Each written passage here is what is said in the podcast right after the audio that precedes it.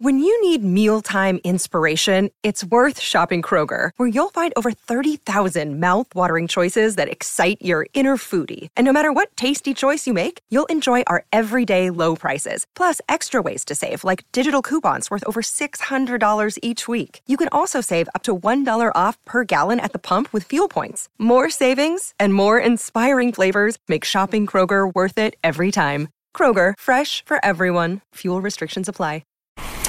What is going on, beautiful people? Welcome to another episode of the Narcissist Code. I'm your favorite self-aware narcissist, Mr. Lee Hammack, better known as Mental Healness across all social media platforms.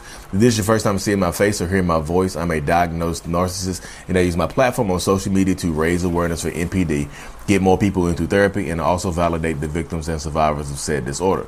So today's episode is going to be about boredom. Narcissistic, toxic people, and boredom. How boredom plays a huge role in the sometimes erratic, just unexplainable actions of most narcissists. I would say most, quite a few narcissistic people get bored very, very easily. So boredom, like I said, I don't know, like narcissist, like I'm on the, I say most narcissistic people are I call it the pursuit of happiness. Like we're trying to find what truly makes us happy, what truly brings us joy. Narcissistic people, I feel like we can be happy. But I feel like continuous, like contentment and joy is what escapes most narcissists and toxic people. So we're always looking for the next kind of like what high that makes us happy. You know what I mean? So once we get that high, once we accomplish something, once we hit a goal, once we, date that person we've been looking to date, once we marry that person we've been looking to marry, like it's always what's next. It's always like, okay, I did this. I made this team. I got this award. I've grown this much. I graduated. It's always what's next. Where can I get my next kind of mental high from? Where can I get my next kind of what can I do next to make myself to bring myself some sort of peace, some sort of tranquility and things like that. Well, not necessarily peace. What can I do next to get out of this? I call it funks. F-U-N-K-S. Funks. I know I had to spell certain words out because I know I enunciate. I talk fast and I have problems with enunciating certain words because I'm from Reidsville, North Carolina, which is a southern town. My southern drawl is insane. But I get into these funks because I get bored. And when most narcissistic people get bored, it's sometimes we go into like this zone of like we will do whatever it takes to get out of this boredom. Sometimes they'll rage out on their significant other. They'll get mad at their significant other. They'll insult their significant other to try to trigger them on purpose because they're bored, because there's nothing else to do. Especially so COVID, when the lockdown started happening, things like that, there was a very, very trying time for a lot of narcissistic people and the survivors especially, because pretty much the world put a boundary on everybody. COVID was a boundary. And narcissistic people don't like boundaries. So COVID bought in the house, stay in the house and be bored. If you don't have an online thing, if you don't have any kind of hobbies and stuff like that you can do at home, you ought to be super, super bored. And the thought of boredom and sometimes the actual act of being completely bored drove a lot of narcissistic people just absolutely crazy. And they would take that craziness and frustration and extreme boredom and that boundary been set on them, they would take it out. Because I was one of them, take it out on our significant others. Because like when COVID first started, I was like, oh my goodness, I'm about to be stuck in the house. You know what I mean? And that's what my wife, that's one time, the last time my wife actually left was when COVID first started. This was damn near 2 years ago, like March, April about 2020. And when she left, so she's been back about 2 years now. So I'm just like, COVID just made bought boredom.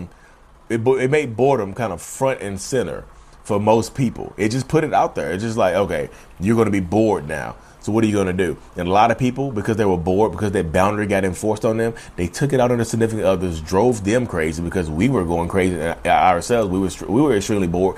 So the only thing we could do is mess with our significant others. That's why you see a lot of times, I think there's a correlation between domestic violence maybe going up and, issue and COVID. Because you're stuck in the house. Like most narcissistic people like to do erratic things. They're like thrill. Some of them are thrill seeking. They want to do thrill seeking things. But like COVID said, no, you can't do that anymore. So it made a lot of people just go, like I'm just telling you, bored people do bored narcissistic people, bored toxic people do erratic things that you can't explain. Like sometimes I can't control, like sometimes my boredom will make me do things that I cannot explain, y'all. I'll do it and I'll be like, damn, why I do that? Well, but being a narcissist, I don't take things back. I was like, well, I've done it now, so I kind of have to stand on it. I can't take this back because if I take it back, you know, there's me apologizing and proving that I'm guilty. I don't want to be guilty, so I have to stand on the things that my boredom drove me to do. And yes, y'all. This, I'm not saying boredom. Look, Bumble knows you're exhausted by dating. All the must not take yourself too seriously and 6'1" since that matters. And what do I even say other than hey? Well, that's why they're introducing an all-new Bumble. With exciting features to make compatibility easier, starting the chat better, and dating safer. They've changed, so you don't have to. Download the new Bumble now. It's an excuse. I'm saying boredom sometimes is a reason. There's no damn excuse for treating somebody terribly, y'all. There's just not. You know what I mean? Unless that person is somehow treating you terribly. You know what I mean? Oh my goodness. Unless somehow, some way somebody is treating you terribly. You know what I mean? But like, it's still, I mean, me personally, you know me, I match energy. I'm all about trying to match energy and do things like that with people and things of that nature. So I always match energy. But like, if you match a narcissist's energy, they tend to, you know, they don't like that. If you feed a narcissist a taste of their own medicine, they typically spit it up. You know what I mean? A bored narcissist is a dangerous narcissist. And no matter, like I said, no matter, like, honestly, y'all, the love bombing phase for a narcissist is actually going to be really fun. It's like the love bombing phase is going to be probably the least boring time in your relationship with a narcissist or a toxic person. The very beginning of it is going to be the least boring time. But like most narcissists, most toxic people, they can't keep that act up too long because it gets, yeah, just doing the same thing over and over again. It does get boring. Just be real. Just keep it honest with you. Doing the same thing over and over again, doing it repeatedly, making the same mistakes, doing the same errors over and over again, like going to the same restaurants. You know, it was fun at first, but now it's boring. The monotony can drive narcissistic people crazy.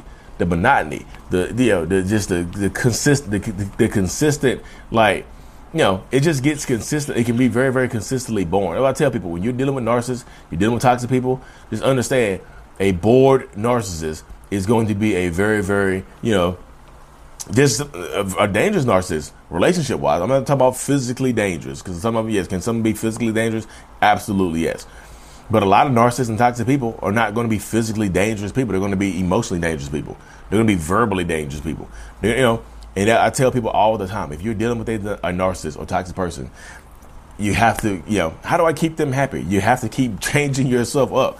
You can't remain the same and make a narcissist, quote unquote, happy. You can't do that. You know what I mean? You can try to do that. You can try to make them happy. You can continuously, you know, try to do new things, but eventually they're going to get bored with you. Your supply is going to run out with them, or the supply they get from you, which was initially fun, is going to initially fun and full, is going to run low. And once it runs low or runs out, they're going to try to start to replace you. They're going to get bored and start to go cheat. They're going to get bored and start to not come home on time. They're going to get bored and start to lie and try to manipulate you and play games with you. You know, they're going to get bored and start to try to gaslight you. Boredom is a driving force for a lot of narcissistic people. Perpetual boredom. It's like, yo, literally, nothing is fun for extended period of time with narcissists. It just isn't. Like, it's hard to maintain this. That's why a lot of narcissists, they're always switching jobs. I get bored at this job, I quit. I get fired and do something erratic at the job. You know, they get bored in a relationship. They try to switch relationship partners. They get bored with certain hobbies, so they continuously switching up hobbies and finding new things to do. They're going to keep doing that type of stuff because the boredom is kicking in and pretty much taking over the life. I know a lot of people just like, Lee, you're making excuses for narcissists. I'm not making an excuse. Like, I think one of the traits of narcissists, I haven't looked at the DSM-5 in a long time, but one of the traits of dealing with narcissists and toxic people is like propensity to being bored as hell, y'all. Absolutely. I tell this, like I said, you're going, like, if you're dealing with a narcissist or toxic person, they always seem like they're changing so many things in their life up, like nothing can remain the same for a long period of time. Then that person is a bored person.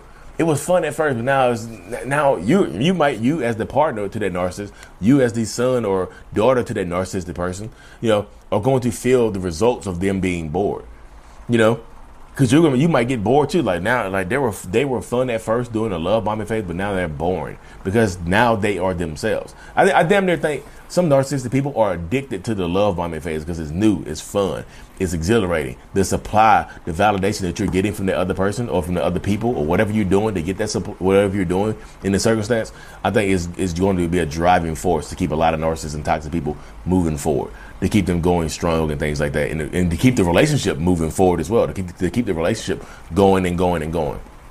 I feel like that has a lot to do with it, y'all. So I know a lot of people, you know, are in, like I said, y'all.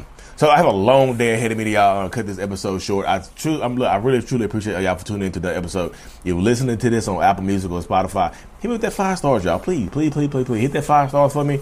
I'm truly thankful. I know, look, as much as y'all learn from me, I learn even more from you. I'm truly thankful for y'all. Like and subscribe for more. Mental Healness is out. Peace.